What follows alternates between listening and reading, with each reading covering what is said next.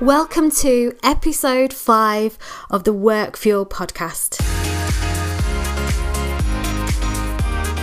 I'm Colette Hennigan. I'm a nutrition and performance coach. I'm your host, and I'm the co author of the book Work Fuel. The book came about as I wanted to distill many years of my experience in coaching thousands of people at work about how to create a more balanced, healthier life. I wanted it to be an easy read, relevant, and really practical. This podcast is now my chance to share some of the more personal stories from this coaching journey, hearing from real life business professionals that are out there making a positive difference to their own well-being and the people around them.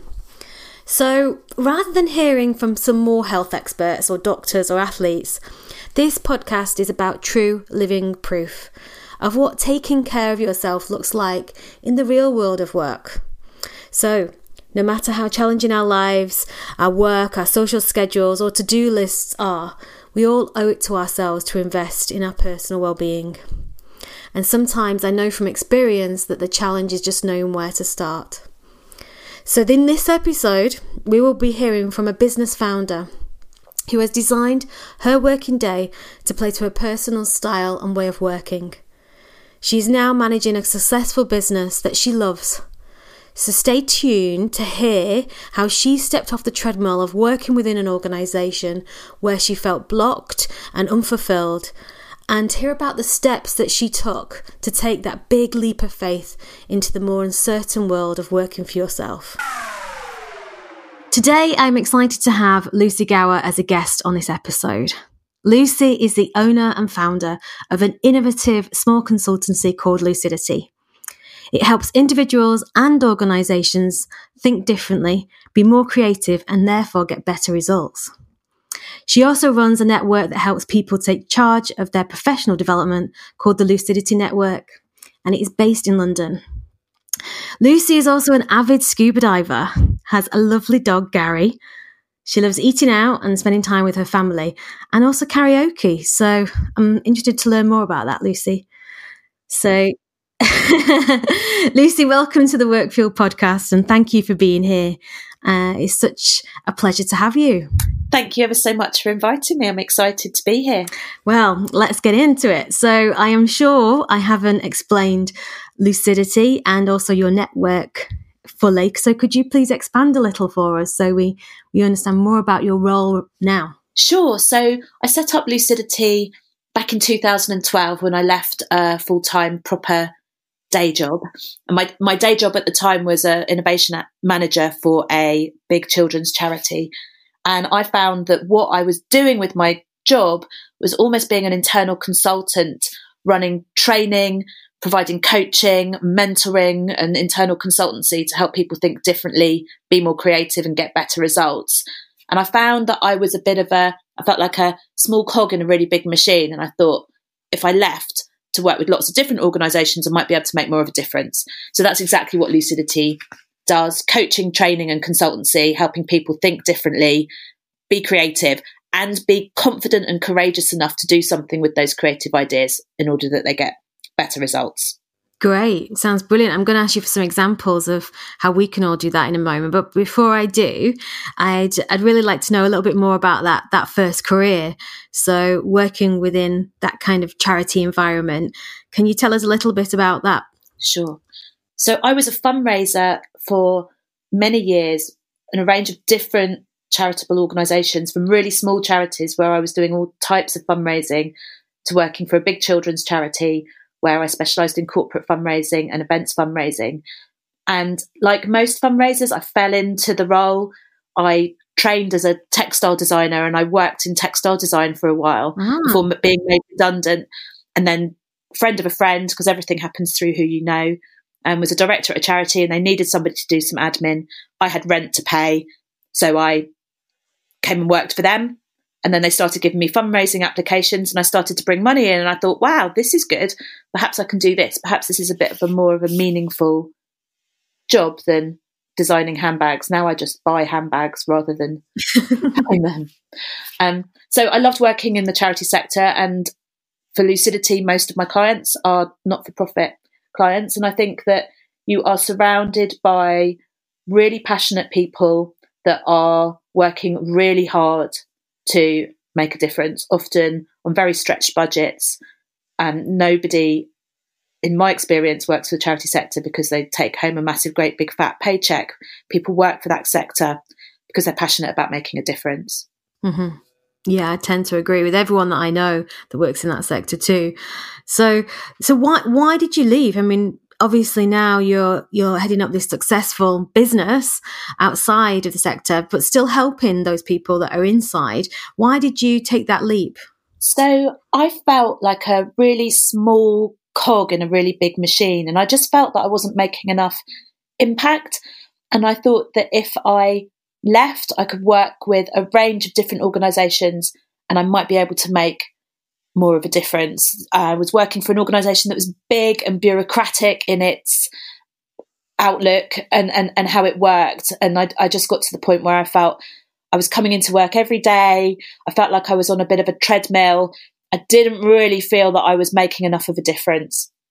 And so mm-hmm. one day, after a lot of thought and preparation and planning, I I jumped. You jumped, yeah. And and I think today we find a lot of people in that similar predicament where you know they're looking for that for that next thing you know something that different to what they're doing now. So uh, it'd be really useful just to hear about what was the kind of preparation that you put into before making that jump. And then what i'm really interested in is actually on the jump day what you did. So if we just start with like the preparations how did you know um, uh, how to set that up? Because you did go through uh, a series of of uh, kind of ideas that you brought to to light, you know, so you could make more of not a seamless jump because I don't think any of them are seamless, no. but sure. but to have something to start with. Yeah, I had this sort of inkling that perhaps I could go and run my own business, do my own thing. And so about 18 months before I finally jumped, I started to turn up at every single networking event that I possibly could go to. I just started to really build my networks. I started to think about what it was I wanted to be known for. And when I got the job of heading up an innovation team, that's when I went, oh, here's here's my thing, helping people to think differently and to be more creative. So I started to pitch to speak at conferences. I started to write blogs. I started to do odd bits of consultancy and training as a side hustle to test out whether I was any good at delivering stuff on my own and um, whether I had the confidence to be able to do it. So that was about 18 months of building networks and, and blogging and talking at conferences, which was exhausting because I was taking holidays for, to go and run training courses and to go and speak. To go and work more. Yeah. So, so let me just go through that because I think that's really, really helpful what you just mentioned. So 18 months before you decided that you wanted to do something different, you felt that you could work for yourself. And so one, you know, the first thing was you said that you turned up at every networking event you could get an invite to and get get to. Yeah. Um, decided what you wanted to be known for, and just started to to use those those uh, that identity, I guess. Um, and then you just started to pitch, just throwing your your name into into the ring for speaking events and training. Yeah, that's exactly Brilliant. it. And it was terrifying because you feel like you're a fraud most of the time. And especially when people say, Oh, but don't you have a day job? And you're like, Yeah, but I'm just on holiday today. So I thought I'd come and train your team in creativity and innovation. Um, which did feel like a bit sad at some point. You know, like, why am I spending my holidays training teams? But I was so focused on wanting to make that work, I felt I had to give it 100% mm. for a certain amount of time in order to be able to make the decision about whether I could do it or whether I wanted to do it or not. And I think the only way, for me anyway, the best way for me to work out whether leaving a full time secure day job to go and do my own thing might be something that would, would work would be to go and deliver some of the stuff that I wanted to deliver on my own and and see what feedback I got um, and see if I felt that it was something that I would enjoy doing, which it was. Yeah, uh, yeah. I mean, I think it's a great model to to to use because it is a it's like that bit of a safety net because you've tested it out. I mean, obviously, you you you you tried some of this stuff and you went out and delivered the training and thought, no, I'm even the, to the point where you're willing to do it in your holidays uh, rather than be on a beach somewhere with a cocktail. Yeah, so um, quite a commitment, isn't it? It is a commitment. As I'm there in this dark conference room, thinking, "Oh, I could be on a beach drinking a cocktail right now." It was, yeah, it, it, it was it was very difficult juggling, t- essentially juggling two jobs. I was getting up at five in the morning, writing blogs, going to work, and it got to the point where it wasn't going to be sustainable any longer. I had to make a decision. Mm-hmm. I was either going to leave and give it a go, or I was going to decide that having a full time job was the right career choice for me. And and did you have, you know, just before the jump date, did you have something in the pipeline? Because obviously, a lot of people dream about potentially doing something, working for themselves, or um, swapping industries, or something along those lines. But often, it's like the, you know, the economics of it, not having enough money to continue. Yeah. So did you have that? That bit, well, at least a little bit in the in the pipeline. Yes, I think you're never going to have enough money to jump from a day job mm. if you mm. start to really think about it. Yeah. And I decided that if I had three months buffer, that if nobody employed me for three months, I'd still be able to pay my mortgage, then that was going to be good enough. If I was waiting for like a buffer of a year, I'd still be in the I'd still be in the day job. Mm-hmm. So that those side hustle bits of consultancy and training I was doing, I was getting paid for, and I was putting that straight into the when I leave fund in order mm-hmm. that I had something to fall back on if it didn't all work out. Yeah, and I think this is the realities as well of it. You know, like so we hear a lot, uh, and we see a lot of these books of like following your dream. But if it is truly your dream and your passion, it also takes graft, yeah. and I think that sometimes gets missed in this kind of headline. Uh, you know, so you were doing those things, you were working, doing extra work on top, you were up early, and uh, and yeah so in order to build your dream it's actually work an investment from you.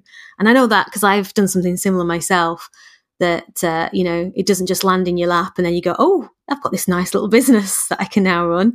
You have to work at it. You do and people say oh wow you know your business looks like it's doing really well and i'm really delighted with you know, the work that i'm doing i've got some amazing clients that i'm working with and i'm enjoying what i'm doing and I was talking to a colleague recently, and we were reflecting on how actually you're like a duck. So on top of the water, you look like you're flowing along, and underneath, your legs are paddling really, really fast. It's still really hard graft, and you it's it's kind of relentless. You just have to keep you have to keep going. Yeah, yeah. I, I often do a definition between, you know, when you're working for something that you're where you have some autonomy where you can make the decisions, where you really believe in the product or the service or, you know, what it is that you're delivering, then there's working hard and there's hard work. Yeah. And often when you're kind of not aligned to the goals, that's really, really hard work. And that's where we start to feel this kind of inherent stress. Um, you know, we really resent the stuff that we're doing and and those kind of things. Whereas hard work is, you know, part of life fulfillment because the people that live the longest in the world and the people that have the most fulfilled lives, they don't sit on the couch all day. They they're out there making a difference, following their passion. Um, hard work comes with that. That's so right. I think you sum that up so well because one of the things about feeling like a small cog in a big machine was that I didn't feel like I was I didn't have enough autonomy. I didn't feel like I was making decisions and doing my best work. And whilst I work as hard now, if not harder than when I had a nine to five job, it's my choice and I'm choosing when and where I show up and I'm doing it because I enjoy it and I'm making the decisions. And that feels very, very different to being part of a big organization or part of a, a hierarchy where you're one of the, for me anyway, where you're one of the smaller cogs and you can't really see where the difference is, what, what the difference is that you're making. Mm. Yeah, massively. And and and I just want to pick up on that point that you just made there actually about the autonomy. And I know when when we've chatted you've mentioned that one of the things that you love now is not actually having a routine. And you know, we assume that everybody wants like this routine. But I'm the same as you. I'm very happy with each day being a different kind of challenge, a different set of um, deliverables, perhaps being in a different place, that kind of thing. So Tell us a little bit about your non-routine routine. Your non-routine routine. Yeah, I love not having. I absolutely love not having a routine. I love being able to get up when I want to. I mean, I'm an early in the morning person, so I'm normally up early. But for me, the thing around not having a routine is that you can do your best work when you're feeling at your best. So for me, first thing in the morning is when I work much quicker. Somehow my brain feels more like it's more connected. I can do the difficult stuff really early in the morning. By about three o'clock, I'm done. So that's the point where I can go and do something else. I'll go and walk the dog. I'll go and do something that doesn't need quite the same level of brain power. But when you're working mm-hmm. in an organization and the hours are nine to five, it's a bit of a problem if you do your best work at 6 a.m. So mm. I feel like I get more done because I don't have a routine, because I can choose and I am pretty disciplined about how I'm working. And if I have a day where I just think, you know what? The sun's shining. I've made all my deadlines. I don't have to spend all day sat at my desk doing work. I'll go out and do something completely different and I'll make the most of it. Might mean I have to work a Saturday afternoon instead to catch up, but that's my choice. And that's the thing for me that is so important about the lifestyle that I've chosen by doing my own job. Yeah, and I think that's priceless, isn't it? You know, yeah. that to be able to have that flexibility. And I, I, feel the same. You know, sometimes I have to work in the evenings. I'm more of a, an evening person. And just so you know, for people listening, I, have got Lucy in the morning, so uh, that's why she sounds so upbeat and energetic. Um, but this this is real. This this this cycle of one day, everyone's is slightly different, and their work cycle is slightly different. Yet still, we have this really old fashioned model in most organisations. Yes, there's flexi working now that we see uh, where people are allowed to, to, you know, choose their hours a little bit more. But there's these core hours that still remain, and they're potentially working against anything between 50 and 70% of the workforce because only a small percentage actually fit those hours. Yeah. And and it is crazy. And the work I do with teams is often getting managers to actually look at their team and understand their own the, the cycles of the people they're working with. Because as soon as you do, suddenly you can set the team meeting at a different time of day that's going to be good for everybody and not just good for the early birds or not just good for those midway people. But you know you kind of um, get more out of people when you understand a little bit about them because we are humans you know we are not uh, robots that just have these set hours. So yeah. Exactly. and i think there's seasonal differences as well. So in summer I get way more done. In winter, when it gets dark here at you know four four thirty, I'm not ready. I'm ready to go to sleep at that point. I practically hibernate. So there's as well as on a 24 hour cycle, there's a there's a seasonal cycle as well. That mm-hmm. if you can be aware of that, and if you are able to do something about it to flex to when you can do your best work, that's also going to work in your favour as well. Yeah, yeah. And I think that's important for people now, actually, and anyone that's listening is knowing your own cycle yeah. and tooling up your day, if you like, you know, so arming your day so you're playing to your advantages more so than not. Don't just accept meetings if it's a really complex, complicated meeting at 8 a.m. if you don't come alive until after lunch. And, uh, and, you know, obviously we can't always be in charge of our full, our full uh, agenda. Um, so there's always going to be times where you just can't pick. But when you can, make a choice that benefits you and, and, and puts you in the best position so you can do your best work ultimately. So, so, so Lucy, tell me um, about this jump day because it's quite an interesting story, which I really like. So, this was leading up for a while. You know, you felt like you were on this treadmill. Yeah, you had your you had your plan. You wanted the autonomy. Um, you felt like you was being a bit blocked at work and frustrating. You know, you wasn't able to help the people you wanted to help. So, you started this process eighteen months before that day. So, what happened on the day? So on the day, so my manager was only in the office every couple of weeks and I had a one to one booked in.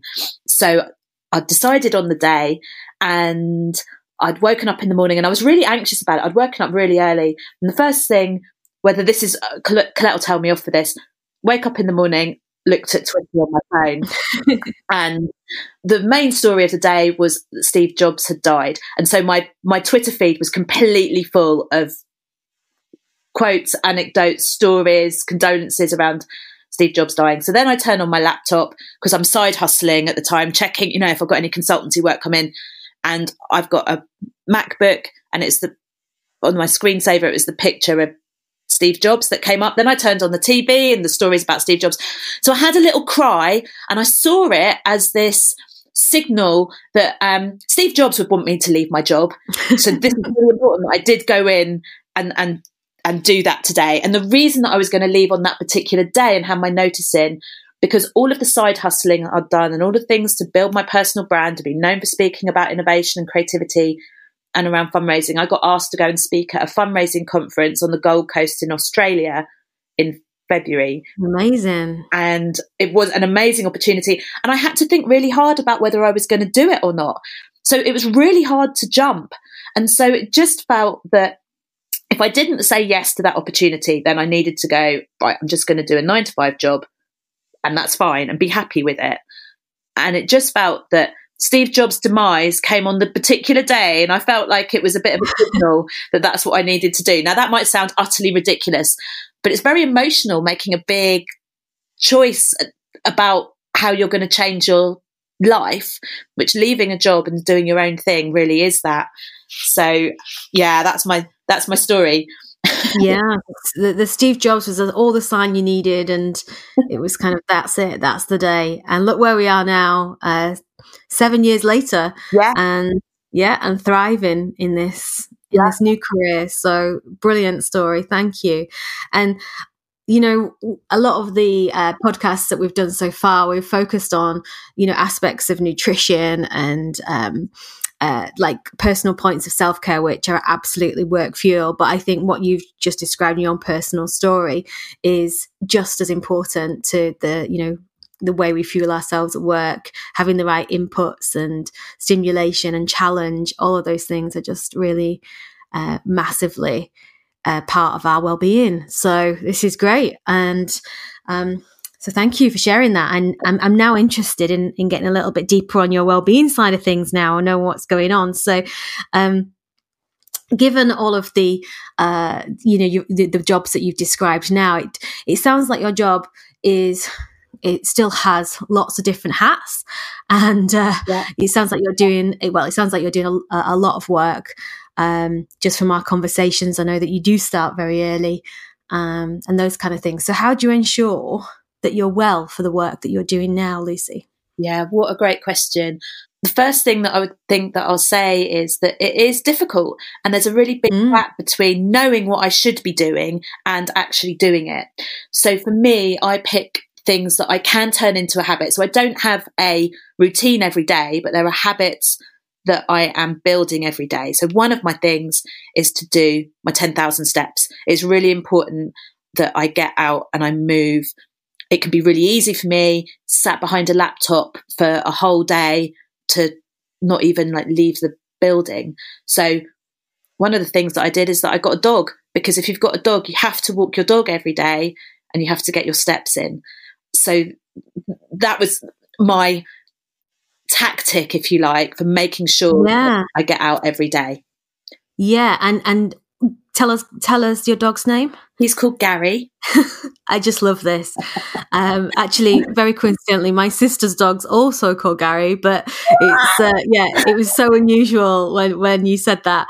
And uh, i always loved the idea of being in the park and shouting him. Yeah um, it, makes, it makes people laugh. So there's a few things about i mean there's a few things about getting a dog. One it, you have to get up every day and you have to walk the dog also, there's something around being in the park shouting Gary makes people laugh, makes me laugh.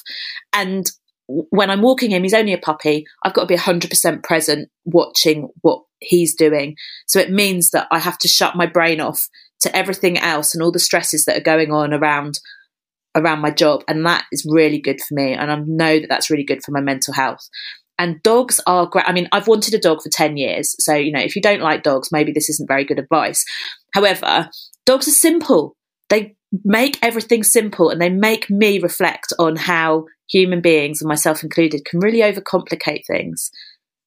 So, getting out and walking every day, you know, they only really care about getting out and walking, running after a bull, getting fed, and having their tummy tickled. They're not that different from humans maybe. Yeah and and this is you know something in my work and especially also in in my recent book where we spoke about you know having accountability to somebody else or uh, you know something else like a dog it does really ingrain the habits and then that just becomes part of your life. So yeah. 10,000 steps to you is just something that you do And when you see the headlines, like was in the Evening Standard, you know, just last week, that 70,000 Brits die each year due to inactivity. And what they define as inactivity was sitting for more than six hours a day. And so when we think of the workplaces that both you and I work in, and also our old lifestyles, I know for me for sure, that was just the norm, you know, and it was more than six hours. So this is like a real threat. And it's, uh, you know, that really lovely nudge that you've got with having a dog yeah. just enables you to have that accountability, meaning that's just what you do now. And that's been going on for over a year, hasn't it? Just so, over a year, yeah. And I think yeah. if you don't like dogs or you don't want to get a dog or it doesn't work for you, the answer isn't get a dog. The answer is find an accountability buddy where you maybe go and walk together, even if you just go around the block at lunchtime. It doesn't mm-hmm. matter mm-hmm. what you do as long as you start and as long as if you are one of those people that is sat for six hours a day, that you acknowledge that and you find someone to be accountable to to, to help you to get out and take it in small little chunks. You don't have to okay. go straight to 10,000 steps. Do a thousand steps for a bit and then build on that. Yeah, exactly. You know, none of this has to be like transformational at the start. It will be eventually if you keep doing it, but it just needs to start. That's it. Yeah. Um, exactly. Um so so what else? So what else do you do? How do you start off your day? I start off my day by taking the dog out, mm-hmm. having a strong coffee, and I normally start my day the night before where I write a bit of a list of what are the things that I need to achieve the next day. Right. And I tend to do a little bit of reflection on all the things that I've achieved and focusing on the good things to try and get me into a good mindset for the rest of the day. And I don't always do it, and that takes a bit of time sometimes. But the days that I do do it, I know that I feel better because it can be really easy to spend so much of the, your time when you work for yourself in your own head and not really appreciate how far that you've come. Mm.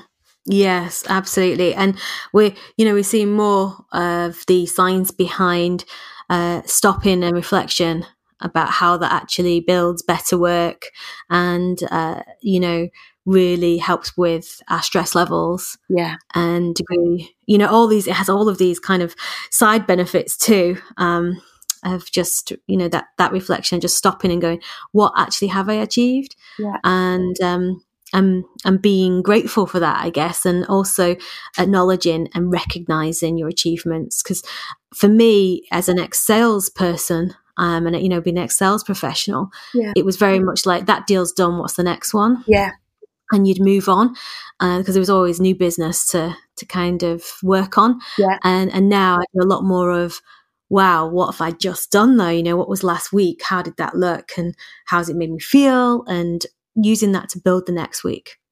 Yeah, exactly. Exactly. Yeah, and great. Those little steps all add up. They do. Yeah, they do notch up. That's for sure.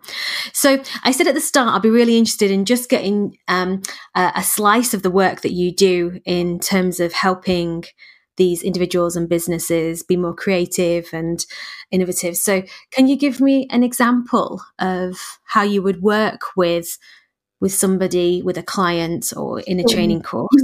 Sure, of course. So, people will normally come to me and say things like, I'm stuck, or my team is really creative, but we're just not able to get things moving. And the way that I tend to work with people is I try and uncover what some of the blockers and barriers are. But my biggest learning since being an independent consultant is that people learn by doing, not they don't learn by theory. So a lot of the work that I do involves role playing, playing things out. So, for example, if we're thinking about creativity, um, mm-hmm. human beings don't necessarily embrace change and are excited about change. So, if you're doing anything that involves thinking differently, different processes, different ideas, you're going to have to get other people on board. Mm-hmm. And that can often be quite difficult. So rather than we talk about why a particular person isn't that keen on your idea or the new process or the different thing, we role play it and we get the people that are trying to convince the other person to be the other person. And I call it a penny drop moment where because you're experiencing something and you're trying to get into somebody else's shoes, you can have empathy that you don't have from sitting back and looking at something more rationally. And that can be mm. a game changer for getting people on board, understanding where other people are coming from, and being able to flex your style in order to be able to communicate with them in a way that lights them up rather than closes them down. So a lot of the mm. work I do uh, is, especially in training when I'm training in teams, it's people doing stuff, not me stood at the front with a PowerPoint presentation talking about theory. The only way I really see those penny drop moments is when people experience something and they light up, and then I know that they're going to go and do something different. Yeah, that's super, super valuable. Yeah, putting yourself in the other people's shoes that you're trying to influence, or um, there's maybe your blocker at work or anything like that. Yeah. Uh, that's really priceless, I guess, as well. Um, you know, just to in in, in achieving things because for many years people can be stuck in that position just yeah. because of what they believe about the other person, having never done that. So, and then yeah, the time the great that I've noticed that blocks people is dips in confidence and mm. I find that playing through situations helps to build that confidence. There's a whole lot of things that are connected to that your tone of voice, the body language that you use that can just help to build that confidence to give enough of a push that you, you, you keep going back and you keep trying different ways to convince that person or to get that project off the ground or whatever it is that you're trying to do differently. Mm-hmm. Yeah. Yeah definitely and i, I can um, relate to the dips in confidence you know during my career. And uh, yeah i can see how i mean i do more of that now quite naturally in what i do um, but i don't think it was something that i really used before. Yeah. and i can see how that would have really helped. Um, so yeah that's a great one. A great piece of wisdom there shared around uh, you know, understanding and having that empathy for for colleagues or your manager or whoever that may be, yeah and, and then enabling yourself, isn't it? Rather than disabling yourself in that situation. Exactly. And often it's about giving yourself permission to try a different way of thinking or a different way of approaching something. Because often people come to me when all the things that they've tried, which are, you know, great solutions, they just perhaps haven't worked. Mm-hmm. Yeah, definitely. So, so Lucy, this is this is just great. I've really loved speaking to you. Um, uh, uh, I could carry on all day, but I'm just conscious that I promised that these are shorter podcasts. So, um, yeah, let me just summarize a few of the things that you've mentioned here because I just think they're great. Um, obviously, like the the changing of career, the moving into setting up your own business. I thought that those three tips that you gave there, you know, 18 months in the preparation, turning up at every network event, um, meeting different people, getting your name out there. Really, secondly, understanding what you wanted to be known for. Yeah. And so you realize the things that you were passionate about within the workplace. Um, and then just starting to pitch and throw your name out there so people could hire you if they wanted to and working during your holidays. So, yeah, definitely some some real work working during your holidays, but it was a means to an end for a yeah. period of time. Well, listen, um, according to uh, Psychologies magazine this month, apparently about 40% of the British working population don't even take their holidays. So at least you were taking them for something that was building the future, um, which is really uh, a, a powerful thing and and then just on your wellness piece here that you know that i'm really interested in obviously that's the work that i do mostly and um, having that accountability with Gary, you know, getting out, having that morning routine, starting your day well, but actually starting your day the night before. So you do have that reflection on each day. I think that journaling, that just writing it down, getting out of the head, yeah. know what you're going for. You know, we're now on a Monday, what, you know, what if you're going for on a Thursday or what is it that you really want to work for on a Friday, uh, Friday morning, you know, just starting, um, uh, doing uh, that plan beforehand rather than just being uh, led by the day. You and I use this term a lot: architecting your own working day, so you're not a victim of it, but you are the architect of it. I love that. That's absolutely it. And I'm a big one for writing lists and then physically ticking something off the list when it's been done, and that does make you the, feel like you're in charge and that you're the architect, not the victim. Yeah, that's so satisfying when you actually have um, a done list versus just always what you have to do. Yes. So yeah, for sure. And and I love the fact that you know there was that jump moment and Steve Jobs and what happened on that day, and you know you really kind of built from there. And as I said, here we are, seven years on. Yeah. So well done you for sticking by your passion putting the work in and being here. And uh, before we go, I just want to ask you what's your one thing that is absolutely your non negotiable for your own work fuel? The one thing for me is my 10,000 steps. And that comes back to that's so important. I bought a mm-hmm. dog to make sure that I did it. it. It's, it means that I move, it sets me up for the day you know, I, I, I struggle to manage my weight, so I need to definitely make sure that I prioritize moving.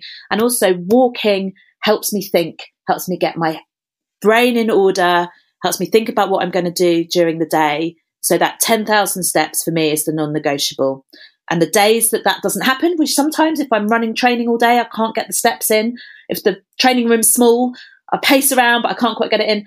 I make up for it the next day. I make sure that every week that I've done the accumulation of the 10,000 steps. That's the non negotiable. Superb. Love it. So, where can we find you, Lucy, if we want to learn more about your work? So, you can find me on Twitter. I'm at Lucy Innovation and at Lucidity Says.